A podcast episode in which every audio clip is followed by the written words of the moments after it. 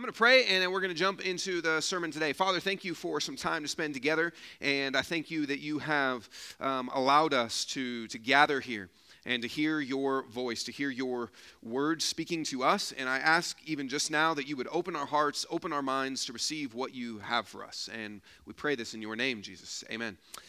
Uh, so we, are in a new series that we started last week called Sent, and uh, I can't recap everything from last week, but the big idea last week is this: that God has saved us. That Jesus, ha- if you're a Christian, that Jesus has saved you, but He has also sent you. That we say that Jesus is our Savior, but He is also our sender. He not only wants to bless you, but He wants to allow your life to be a blessing to those around you. That God has a mission in this world, and He sends us to be be a part of it.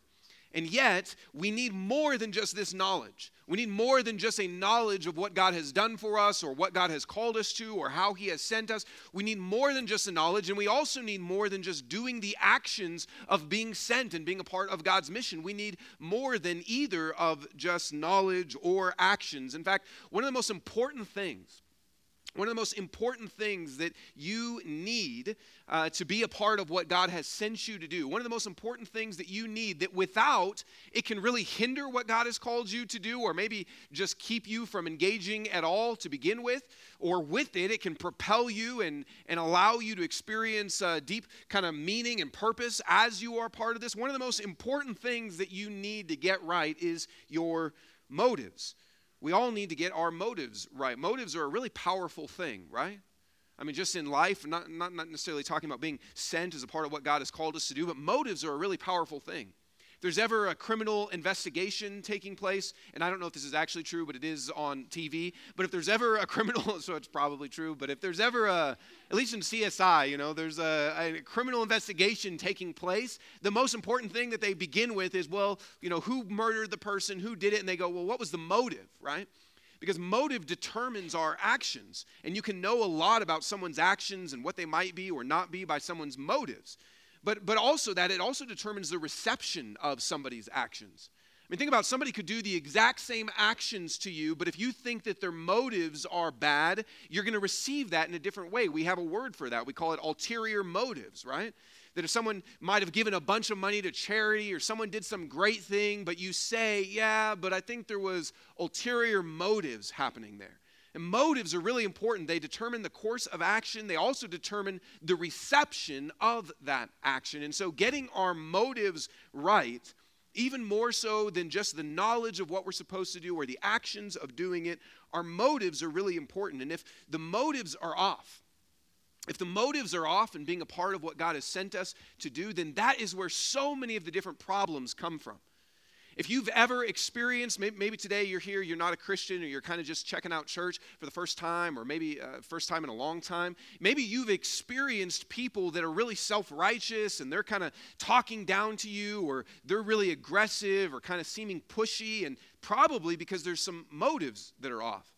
A lot of times, the problems that come from being a part of what God has sent us to do, a lot of the problems that stem from that, it's from the motives or as the people involved in it. Maybe you have felt just kind of a, a lack of passion in any way, or you don't really care, or you don't really know what to do, even. A lot of that comes from the motives, or maybe even as you engage in things, you just kind of feel tired or burnt out. A lot of that comes from the motives. But if we get the motives right, if we get the motives right, then so much takes place if you get the motives right, it changes not just what you do, but it changes how you do it and changes your perspective in the middle of it. It changes the reception of other people in your mission as you are sent. So if you get the motives right, so much changes. And if we ever want to move past fear of being a part of what God has sent us to do or burden in what God has sent us to do, if we ever want to have a sense of joy and man, this is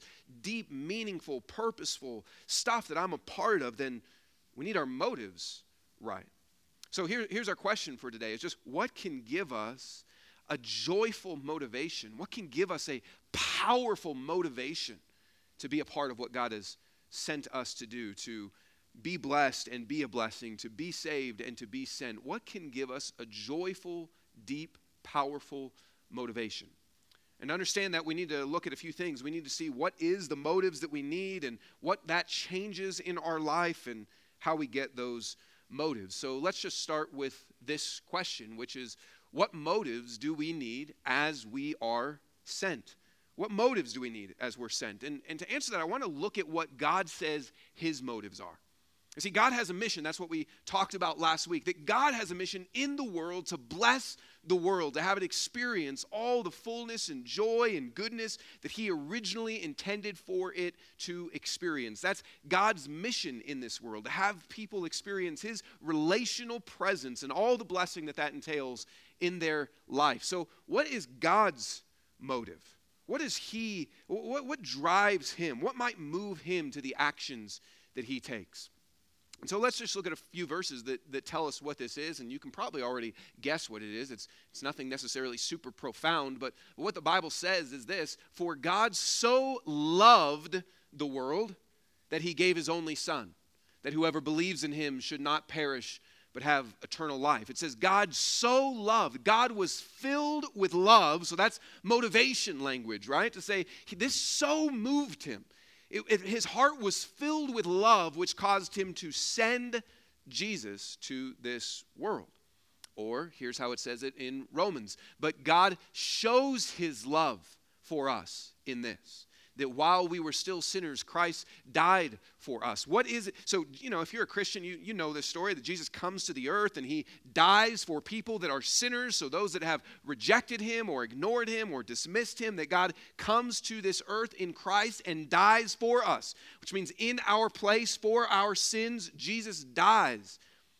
What, what is that?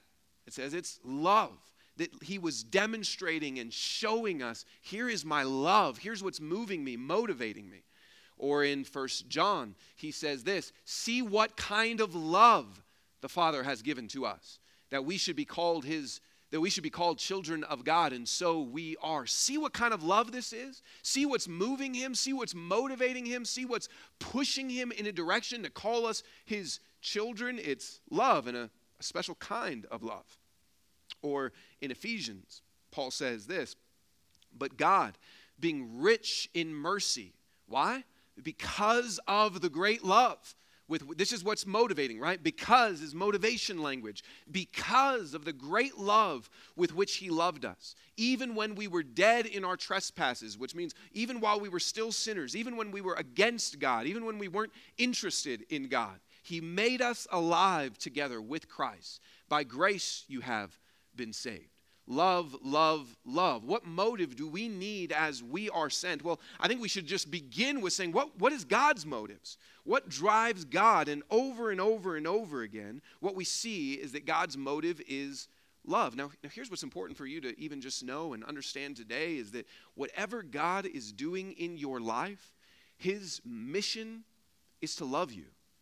Everything that God is after in your life what God wants in your look look how that didn't stop right? It, we see love and I gave you a sampling of, of verses from the Bible but it's love love love love. That didn't stop. It's not like okay and now that we did that whole cross thing and now what's motivating me is something different. What God wants in your life what God is after in your life is to love you. What we, we used similar language last week but just to bless you. That that is what God wants is to bring love into your life, to bring His love into your life. And, and this is important because sometimes when people think about when people think about kind of what we're what we're talking about when people think about God's mission and what he's doing sometimes we even feel man it's actually unloving to push my beliefs on someone it's actually unloving to try to tell somebody else kind of what I believe. And I, and I don't want to offend people or I don't want to, man, I, who am I to kind of tell other people what they should believe? And, and, and there's something that's right about that. Because you shouldn't be pushy and you shouldn't be a jerk and you shouldn't be self righteous and all those things that often come from our motives. And yet, God's love, God's love doesn't, tell, doesn't keep him saying, well, you know, I really don't want to kind of force myself on anyone. I really don't want to be pushy about my beliefs. God's love moves him to action. God's love says, I so love you. I want to show you my love. I want to display my love. I want you to see the kind of love that I have. And so I come to you. I talk to you. I draw you to myself. So, what motives do we need? We, we need the same kind of motives that God has, which is love. And when you think about your starting point, when you think about your starting point in considering, do I want to be a part of God's mission in this world? Do I want to be sent as Jesus was sent? When you consider that, what, what might be your starting point? A lot of times it might be guilt. I feel bad about this, so I should do it. But that's not what God's motive was. That's not what his starting point was. Or, or maybe it's even just, I want to correct these people because they're wrong. Maybe you hear coworkers talking about um, they talking about certain ideas or some book that they're reading, and you go, "Oh, that's not true. I, let me let me step in and correct you." You hear them making fun of Christians, or you hear them, make, "Well, that no, that's not right. Let me show you what." And the motive might be to correct, or it might be to it might be to kind of get some sort of sense of um, justification of, hey, you know, I, I want to be a part of this because maybe, I think this is rare, but maybe you've got other Christian friends and you want them to see, wow, wow, you're really doing a good job.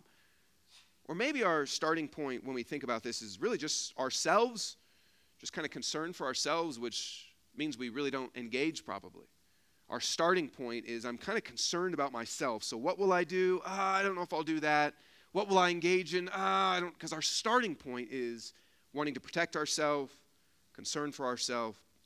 But if we ever want to be able to be a part of what God has actually designed you to be a part of, if you ever want to be a part of tapping into the very purpose that God has for your life, then we need a different starting point. We need motives that are God's motives, which is love. So if we ever want to join with God's mission, we first have to join with God's heart. If we ever want to join with God's actions, we first have to join with God's motives, which is love. But Second thing is this what does being motivated by love change? What, what if you were motivated by love? What if it wasn't guilt anymore, or it wasn't kind of, I just want to correct people, or I want to, I'm just kind of concerned for myself, so there's actually a lack of motivation? What does being motivated by love change? What would happen if you were motivated by love? And we looked at this verse last week, but I just want to show it to you again. G- Jesus says, As the Father has sent me, even so I am sending you. So Jesus says, as God brought me to this earth, as God sent me into this earth to bless it in love, that's the same way I'm sending you, which means this we are sent in the same way that Jesus was sent, which means in actions, yes, but it also means what we just looked at in motives. So, being motivated by love changes the way we approach things because it means we are sent now in love. So, here's a handful of things that this that this would change. Let, me start with this here, here's what happens if you don't have this motive. Here's what it changes. If you don't have this motive, let's start with this. If, if you don't, then you will not either begin to be a part of God's mission or you won't sustain it. Meaning, you'll start maybe a burst and go, okay, I listened to a sermon, I was motivated, and I'm going to go do something. I'm going to go try to be a blessing to those around me as God was a blessing to me. I'm going to maybe try to talk about Jesus to people. I'm going to go try to build relation. You go, okay, I'm to, I'm going to do it. But without motives of love, you either won't begin in the first place or you won't sustain it. And one of the reasons for that is this the difficulty is going to be more real than the opportunity. The difficulty that being a part of God's mission brings will be more real to you than the opportunity of what could happen let me, let me show you this. There's an article and some research done recently by Barna, which is a major uh, research group. This is from August of this year. Why people are reluctant to discuss faith. And this is just one snippet of what we're talking about sharing your faith or discussing faith. But here's reasons that people say that they are reluctant to talk about their beliefs, to talk about the things that they would say is the most important to them. Here's some of the, the reasons. Why, why don't you have spiritual conversations more often. And, and here's what was said Religious conversations always seem to create tension or arguments. And for those that are Christians, this is the number one reason 29% of people say, This is why I don't do it. Now, that makes sense, right? I mean, you don't, you don't want to have, uh, you don't want to have arguments, you don't want to have tension. And if, if something deeper is not driving you, that's really difficult, right? So, the difficulty of this, the difficulty of what if I get into tension and arguments, the difficulty is going to be more real for you than the opportunity of what could happen. Or here's some other things that people say I'm afraid that people will see me as a fanatic or extremist. That's what 5% of people say.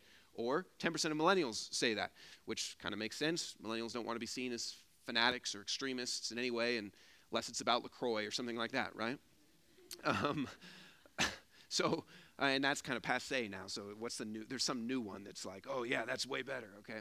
So, th- but that makes sense, right? You don't want to be seen as a fanatic. You don't want to be seen. That's difficulty the difficulty will be more real to you than the opportunity. Or I'm put off by how religion has been politicized, 17% of people. So you don't want to kind of be thought of as political as you share your faith. And, and there's kind of this whole crazy political climate around us that you don't want to be associated with. To say, well, I don't, I don't really know if I want to do that. I don't want to be associated with that. And the difficulty is more real than the opportunity, or I, I don't feel like I know, how, know enough to talk about religious or spiritual topics, 17%. The, the knowledge barrier, difficulty. Or finally, I don't want to be known as a religious person. 7% of people say this. So, so all of this stuff is difficult, right? All of these things are difficult. And if you're not motivated by love, then you either will not begin in the first place, or you won't sustain it. And one of the main reasons for that is because the difficulty of all these different things, or maybe you have different reasons, but the difficulty is going to be more real to you than the opportunity. Let me give you an illustration outside of kind of some of this research and data. Think about, think about the gym, right? And these people, this is from a CrossFit, you know, gym that I clearly am not a part of, but that I, uh, but that I that I saw online, which is where I do all my exercise. Um, so, uh, the that's true. Um, don't you get more fit just by looking at fit people? But but the difficulty is more real than the opportunity. So let me give you an illustration from exercise. Some people they love they love to work out, right? I mean, maybe you're one of those people, but some people love to exercise. They love it. They love the feel of spandex on the body, right? They, they love gym selfies and grunting and veins. I mean, they, they just, they love it, right? They, they, whatever reason. I mean, I don't, I don't know. I'm just inventing stuff clearly because I don't know why someone would love it. Um, I mean, I think there's something called like a runner's high, right? So there's some sort of physiological reason that there's dopamine surging through your body, but whatever. People, some people love it, right? And clearly they do. They, I mean, they're there every day. They're, they're going for it. They, and they don't need any sort of, um, you know, they're not motivated by, well, I hope I lose weight or New Year's resolution. or They're not motivated by that. They love it. It's something that is driving them, so they're willing to put time and money and insanity into it. That's what they're willing to do. Then there's other people. There's other people that feel like they should exercise. That's the majority of us. Uh, they, they feel like they should exercise. They feel like they should work out. And they're motivated by should. I should do this. But what happens? They do it for a little bit. And then, and by the way, these people always know who you are, right? They can, they can smell it on you. You smell like fresh gym shorts. They're like, mm, those haven't been used yet, you know? And they know and they hate you every January because you crowd their gyms and they just look at their watch and like February you'll be gone. And it's true. And you know, sorry to demotivate you, but that's what's going to happen unless you love it. but if you feel like you should, here's what here's what inevitably happens. Here's what inevitably happens, okay?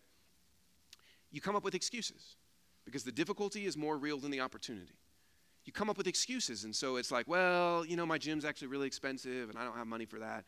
How am I going to buy all my pizza? And you, you go, and you, you, you know, money is, money becomes the difficulty. So money becomes real in your mind. Like, well, I should, but my kids, you know, like, you don't have kids. Yeah, but one day I'm going to have them. And I need to start thinking about a babysitter now, you know.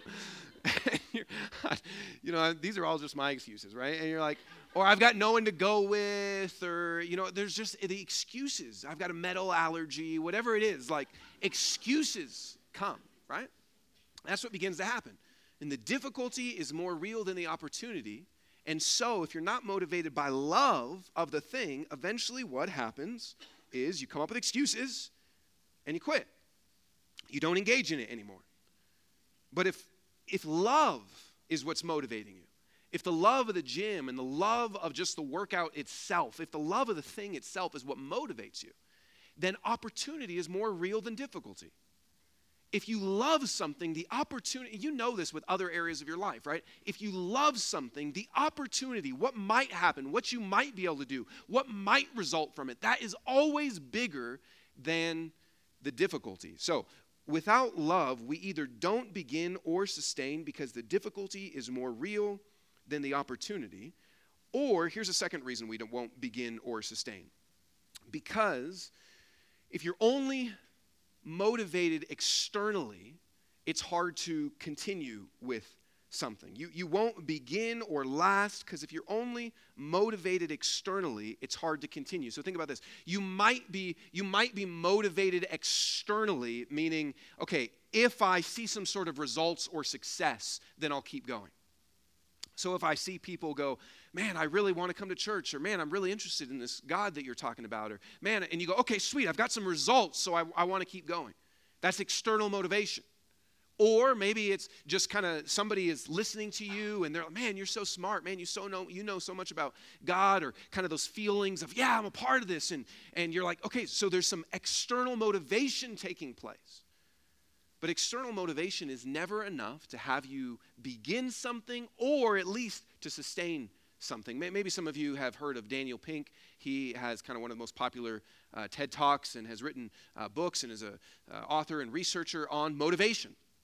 And specifically talking about what motivates people in their jobs. But here's just one of the things that he says. He says, The scientists who've been studying motivation have given us this new approach. It's built more around intrinsic motivation around the desire to do things because they matter, because we like it, they're interesting, or a part of something important. And his whole thing with work and career is you need intrinsic motivation to drive you. And oftentimes in our work, we're driven by external motivation of how much you make, or if you're going to get your bonus, or uh, losing your job, and those are all external motivators.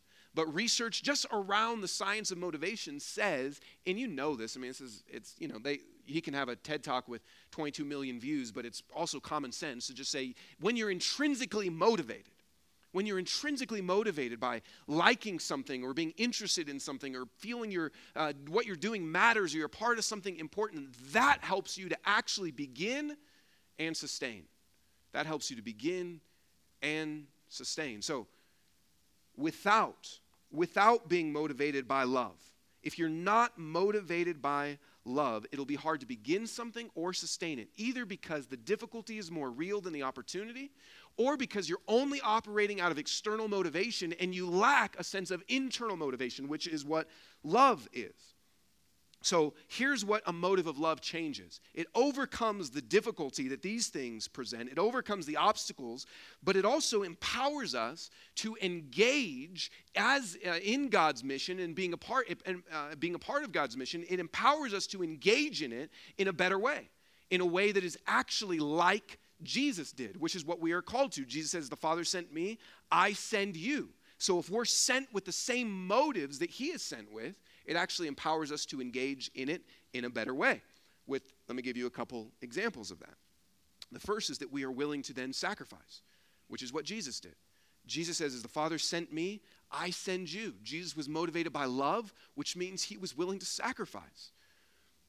See, when you love something, you're willing to sacrifice, right? Whether that's the gym or other things. I mean, when you when you are operating out of love, you the, the, the opportunity is always more real, so you are willing to sacrifice. And if you think about it, a lot of things that keep us from being a part of God's mission, from being sent as He was sent, a lot of the things that keep us from that, what are they? They're fears of, man, but I might have to give up some of my time. I might have to give up some of my money. I might have to give up some of my comfort of just being around people that are different from me. I might have to sacrifice even some of my reputation. What would people think of me? That was even some of the, the research that was saying, I don't want to be thought of like that. But are you willing to sacrifice your reputation? Not if you're not operating out of love, but with love, we're willing to lose and sacrifice for the sake of the other, which is what Jesus did. You see, you're willing even to give up your preferences. Now, this is really important. See, when, when you're thinking about being a part of God's mission, a lot of times the things that come into our mind is, yeah, but I really like it like this. This can even happen in a church setting. but I really like, you know, this kind of thing or this kind of music or this kind of decor or this kind of preaching or this kind of and our preferences are the things that are most real to us. Instead of, yeah, but what's the best thing to be a part of God's mission? See, what are you willing to sacrifice? If you're operating with a motive of love, like Jesus has sent us with, you're willing to sacrifice anything and everything, which is what Jesus did for us as we even looked at what his love drove him to do. But, but second thing is this you are also coming with humility. You're coming with humility. Because if you know that you have been saved by love, not by anything that you've done, not by anything that's so special in you or anything that you've earned, but if you know, like the verses that we showed, looked at, if you know the reason that I'm a part of God's family is because of this great love He had for me, this great love with which He pursued me, this great love that He, if you know that, then here's what we, that, here's what happens we're humble. Because we're saying, man, the reason I'm a part of God's family isn't because I'm so smart that I figured it out. It's not because I'm so good that God chose me. It's not because I'm so moral, so that, you know, sometimes people will say something like, oh, I could never be a Christian, I, am not that good, or, you know, I don't like church people, and, and they kind of think of it as like these good people.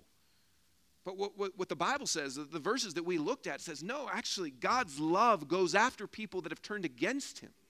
God's love goes after people that have betrayed him. God's love pursues those that wanted nothing to do with him, which means if I was saved because of love,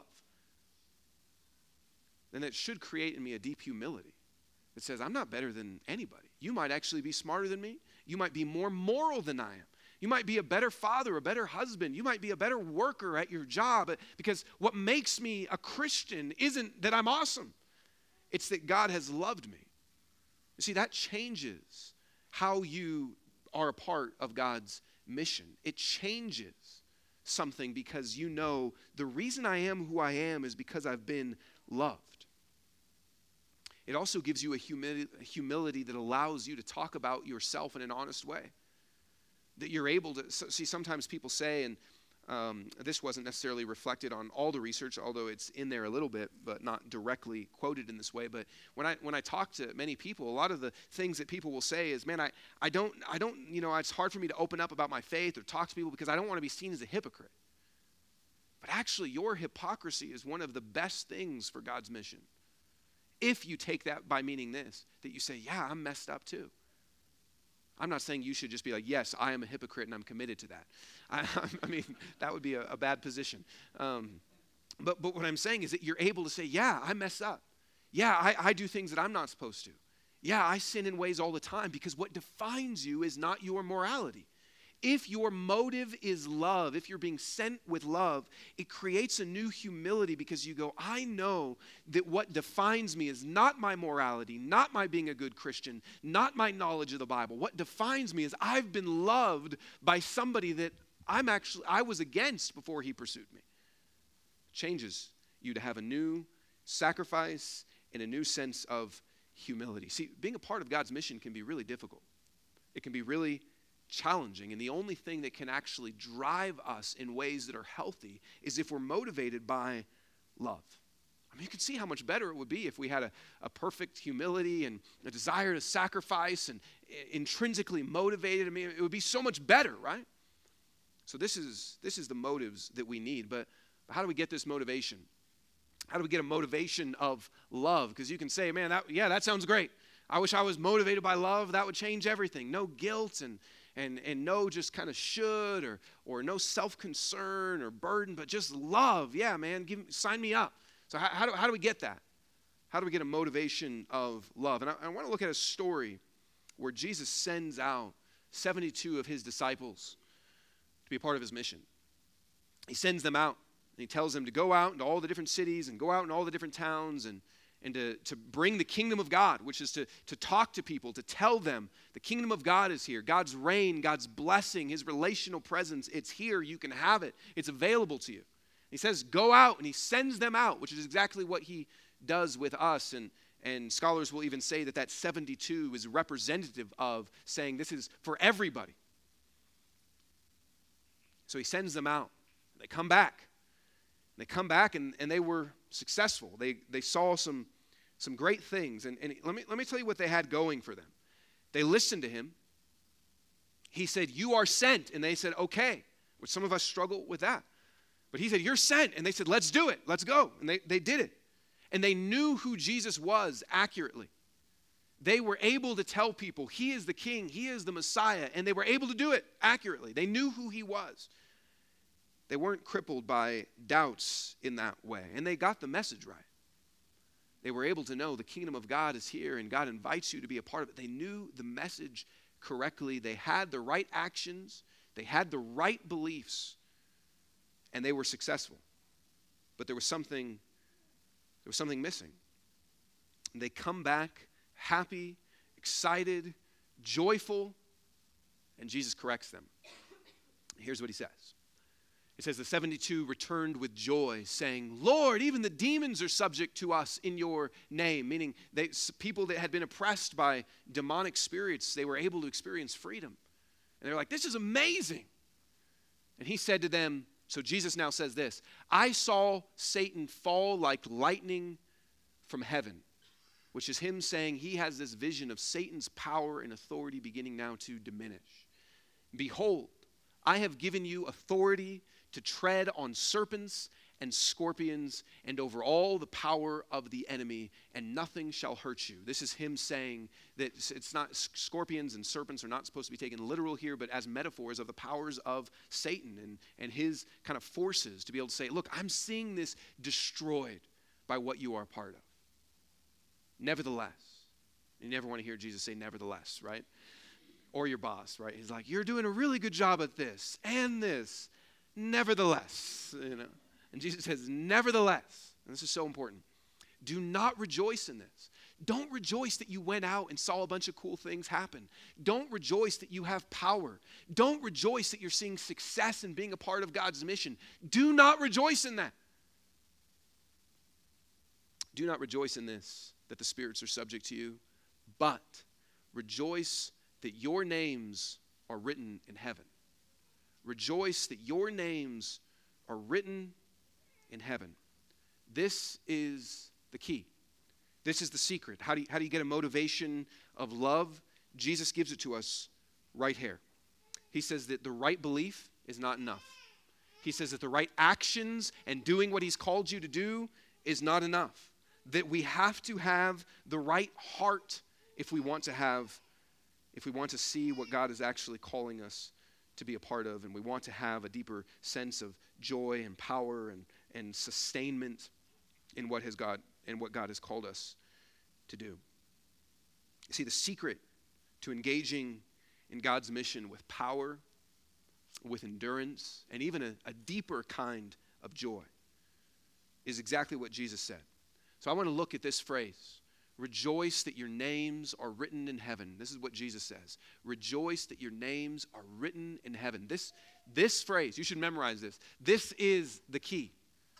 If you want to if you want to have more joy in what God has called you to do, if you want to have motives that are driven by love, which leads to humility and sacrifice, and you want to be able to start or sustain, this is the key phrase that, that Jesus gives to us that can change, that can change everything. So I want to just take this piece by piece. We'll start with your names. Rejoice that your names are written in heaven. See, your name's a really important thing, right? I mean, just think about your name. It's a really important thing. I mean, it sums up so much of our identity. That's why if you even go to Starbucks and someone spells, like people spell my name Calum, and I'm like, what?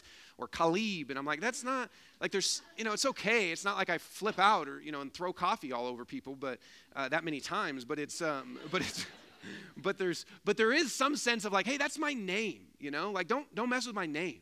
Because our name is important. Our name is our identity. It kind of sums up who we are. In fact i was just like i wonder you know eh, this will just give you if you've ever done this you, you even know there's something even though it's kind of funny that sort of irks you a little bit. Like if i put caleb davis which is my name into google images this is the first thing that comes up which that's not so bad. This is caleb davis music. I think it's some i think it's an old cd cover or something uh, CDs are like these little discs um, with a hole in it. Um, so it's Caleb, did, but then the next one that comes up is this. Um, and then, worst of all, the next one that comes up is this, which is Caleb Davis is a main character in Make It Pop Woofer. This is kid. This kid is all music, you know, talented DJ, whatever. So um, th- this is bad, right? So when I look at this, I'm like, I don't, I don't want like this is my name. I don't want to be associated with Make It Pop. I don't want to be associated with a criminal. That's it's my name. There's something important about your name because it's your identity. Or think about this. We're just going to talk about names for a little bit because I want you to get the sense of how important your name is and, and what this verse even implies and, and what it means. Think, think about using someone's name or knowing somebody's name and how powerful that is. To know somebody's name, to use somebody's name, uh, this is, and you, maybe you've read some books around this if you're kind of in business or those kind of, or sales, those kinds of things. This is from the Washington Post, but it says this is the career coach says the power of using a name. And I'm not going to go through the whole article, but just this quote, which is from Dale Carnegie. I think it's from the How to Win Friends and Influence People or something like that. But he says a person's name is to him or her the sweetest and most important sound in any language. Now it sounds kind of narcissistic, but it's often true, right? Say, man, the, a name is so powerful, which is why they teach people in sales. And if you, by the way, just in case you're wondering, why did that person keep using my name? This is why. Because they teach you to trick people by just keep saying their name, you know? Instead of, hey, dude, you want to buy this house? Or, hey, man, you want to sign up for this, uh, you know, financial service? Instead of saying that, you say, hey, Caleb. Hey, Caleb. And you keep using the name, right? So now, if you've ever gone to a timeshare presentation, you're like, man, um, or how about this? Why names are so easy to forget. Think about this. You, you meet somebody, you forget their name. Or this happened to me um, uh, about a, know, a couple months ago. We were out somewhere and this person came up to me and was like, hey, Caleb. And I was like, hey. And I was like, I have no idea who this is. For about three minutes, I had no idea who he was. And he was talking to me. And he's like, how are the kids? And I'm like, oh my gosh, God help me. And eventually he said some things that reminded me what his name was and, and who he was. But names are easy to forget. Names are easy to forget because here, here's why. This is they quote in this article from the Science Daily. It says, "What's your name again?" And just just this headline: "Lack of interest, not brain's ability, may be why we forget." So think about that. A name implies, and if you remember someone's name, it implies I have an interest in this person. I have an interest in them actually like them or I'm thinking about them. They also give this trick to remember people's names. If somebody's last name is Hefty and you notice they're left handed, you could remember Lefty Hefty, which sounds. I just, I just thought that was funny. It sounds like something Michael Scott would say. It's just like Lefty Hefty, or so. Um, or this article, the power of using someone's name. Power of using someone's name says when you use someone's name in a conversation, you are pulling that tag of theirs. You are making them turn towards you every time their name is mentioned. So think about like if you're a teacher and you say kids' names, you kind of call them out, or your mom might have said, you know, like Jack Dean Robertson, come here right now. You know, like they use the middle name because it's a way to pull someone towards you. A name is power to draw someone towards you.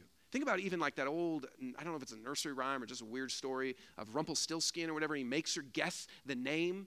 If you know, if you don't know what I'm talking about, you can Google it later. But he's making her guess his name because even in kind of a lot of fantasy stories, the name has power.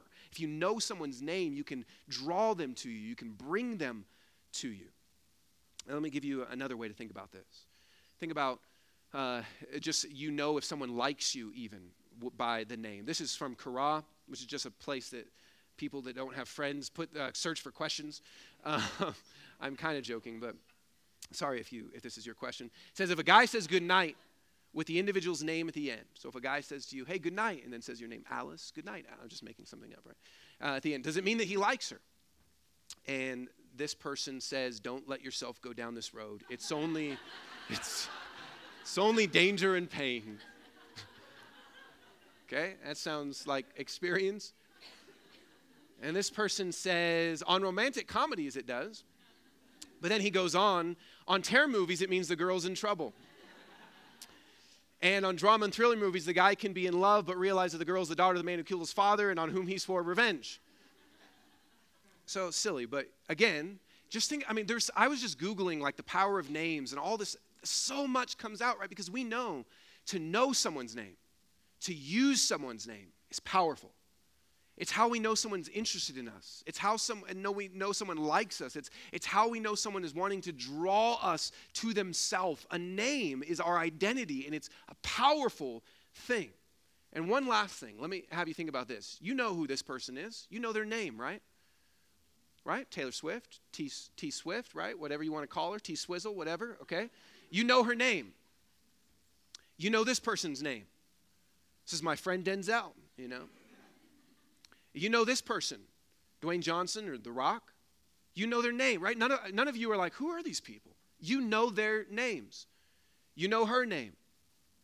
You know her name. You know his name, right? He looks like Joe Dirt, but that's not. It's Justin Bieber. Okay, so you know their names, right? You know their names. They don't know your names. Isn't that interesting? We know the names of hundreds of people, thousands probably, that don't know your name at all. I mean, I, they don't know your name. They know these guys know me, but they don't know. They, they don't know. They don't know our names, right? They don't know us. They couldn't say, "Hey, how's it going?" They don't know our name. Now, think about that. That even says something else about names. That to know, we can know important people's names, but a lot of times important people don't know our names. We know all sorts of names of important people, but that doesn't mean that they know you. And yet, what this says is this the most important person in the universe, the king of this world, God Himself, knows your name. He knows all of your identity.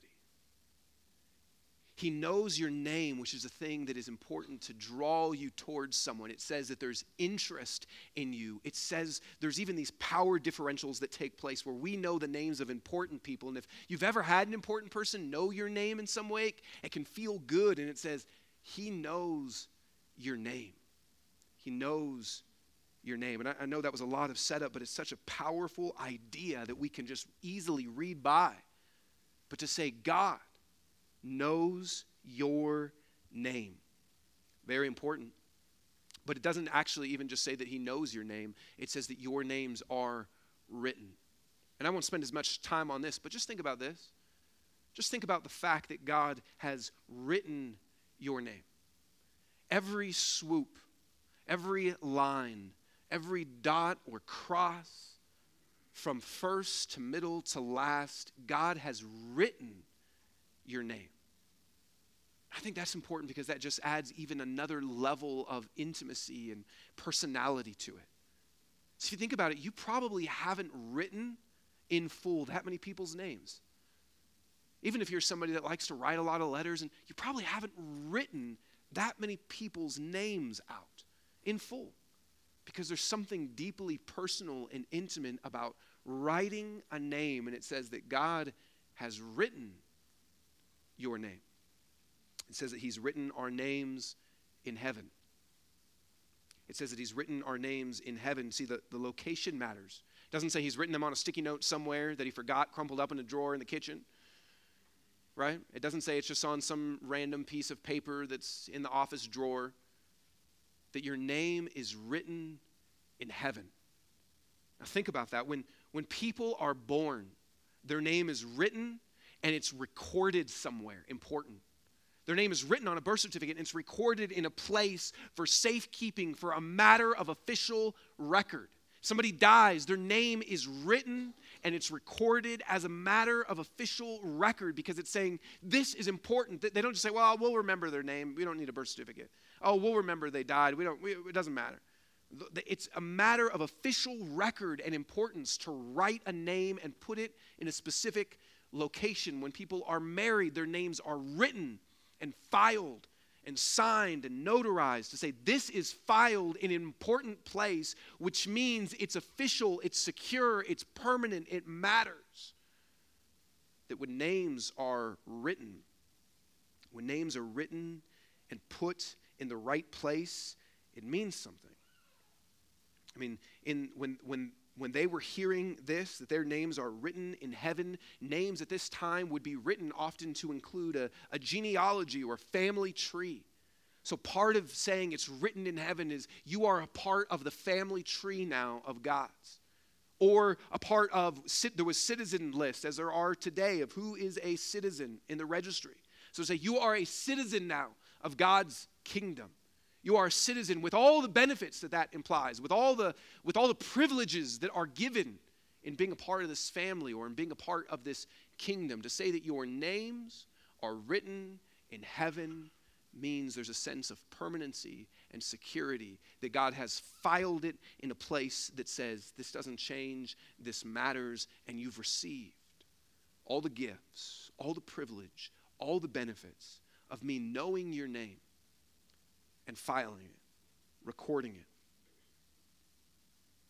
But finally, he doesn't even just say, Know that your names are written in heaven or believe that your names are written in heaven. The secret to a motivation of love that continues to propel us is to rejoice that your names are written in heaven. To rejoice that your names are written. Not just to know it, not just to say, okay, that's nice that it's up there. That's, that's why I wanted to spend a lot of time kind of talking about what these ideas even mean, is because this is part of what it means to rejoice is to say, what does that mean? How can I rejoice that my name's in, written in heaven if I don't really even get that? But Jesus is saying, here's what I want you to do as you go out and you're part of my mission. Don't just look at the results that take place. Don't just know what you're supposed to do. Don't just do what you're supposed to do. It's got to come from somewhere. There's got to be motives of love that are propelling you so that there's deep humility and sacrifice. And in order to have that, rejoice that I know your name, that I've written your name, that I've made it permanent and secure. Rejoice, let your heart be filled again, knowing what I've done for you. Jesus says. To rejoice, to see it, to delight in it, to feel what he says. Listen, if, if you're not a Christian, if you're not sure kind of what you believe, this is, this is what Jesus says is available for you. This deep personal experience of your name being known by Him and being permanently secured by Him. Maybe, maybe you are a Christian, you're just kind of struggling in life, and there's, there's just, man, life's just hard. Maybe there's no motivation for mission, maybe there's no motivation for anything to, to follow God in any sort of way. Jesus says, Look, rejoice again in this. See what I've done in this. Come back to this again, and this rewires our hearts. This is how. Uh, maybe, maybe you're part of God's mission. Maybe you're doing it, but you're tired, kind of burnt out. Maybe you're doing it in a self righteous way. Maybe it's because it's not coming from love. Maybe it's because you haven't, you're, you're not rejoicing in your name being written, but you're just thinking about what it is you're supposed to do. Or maybe you just struggle at all to even engage at all. You hear us talk about this at church and God's mission and whatever. It's just like, okay, whatever. But you don't really care because you're not thinking about your name and all the privileges and benefits and blessings that God has given to you. You struggle to love people in your life? You struggle to be motivated by love, to want for them what God wants for them? He says, let this happen. Remember what I've done for you. Remember how I've loved you. That fills your heart to then be able to give this to others. If, if we ever want to move past kind of a religious, self righteous, guilt driven attitude, then we need to be confronted with the nevertheless of Jesus and filled with a new kind of joy. So here's what I would just say to you in, in closing God, God wants more for us than just doing what He says or knowing what He says. He wants joy for us. He wants people to be a part of his family and for us to be involved in it, invited to be a part of it. What would happen if you wanted to do this? What would happen if, like the gym people, you loved doing this? Wouldn't things change? Here's what this means as we close. Maybe it means you need to confess to God God, I'm sorry, this hasn't been my motivation. God, I haven't actually loved people. Maybe we need to start with confession. And, and then, secondly, it means that we actually obey what Jesus said, that we rejoice in our name being written, which can mean right now, it can mean as we take communion and sing songs. But, but you know, one of the things that I even did this week was just take time to sit down and go, I'm going to rejoice in all the benefits of what it means that God wrote my name, what it means that God brought me into his family. And I would encourage you this week even to write down what is, what is the benefits I've received in being a part of God's family so you can look at that and rejoice again? When we come and take communion, communion is a thing that Christians do to remember what it took for Jesus to write our name in his book. See, when we take communion, we remember that Jesus came in love and his body was broken and his blood was shed. And listen, our names are written in blood. What it took for Jesus to bring us into his book, what it took for us to bring him, to what it took for him to bring us and his family and his kingdom. He didn't just write the name on there, it took him dying in our place, shedding his blood for us, so that all of our guilt was removed and He gave us all of His righteousness and purity so that we can enjoy and be in His family. So, would you pray with me as we take communion and then sing a few songs in response to this? Father, thank you. Thank you that you have written our names in heaven. If we're in your family, if we are a part of your family, it's because you have drawn us, you have pursued us, you have loved us. I thank you that you know each name in this room. You know each person in this room. And there is a deep connection that you want us to experience with you. You want us to rejoice again in what you've done for us. I pray that even as we sing, that these truths would become more real to our hearts and the joy would even deepen so that we may be a part of what you have called us and sent us to do.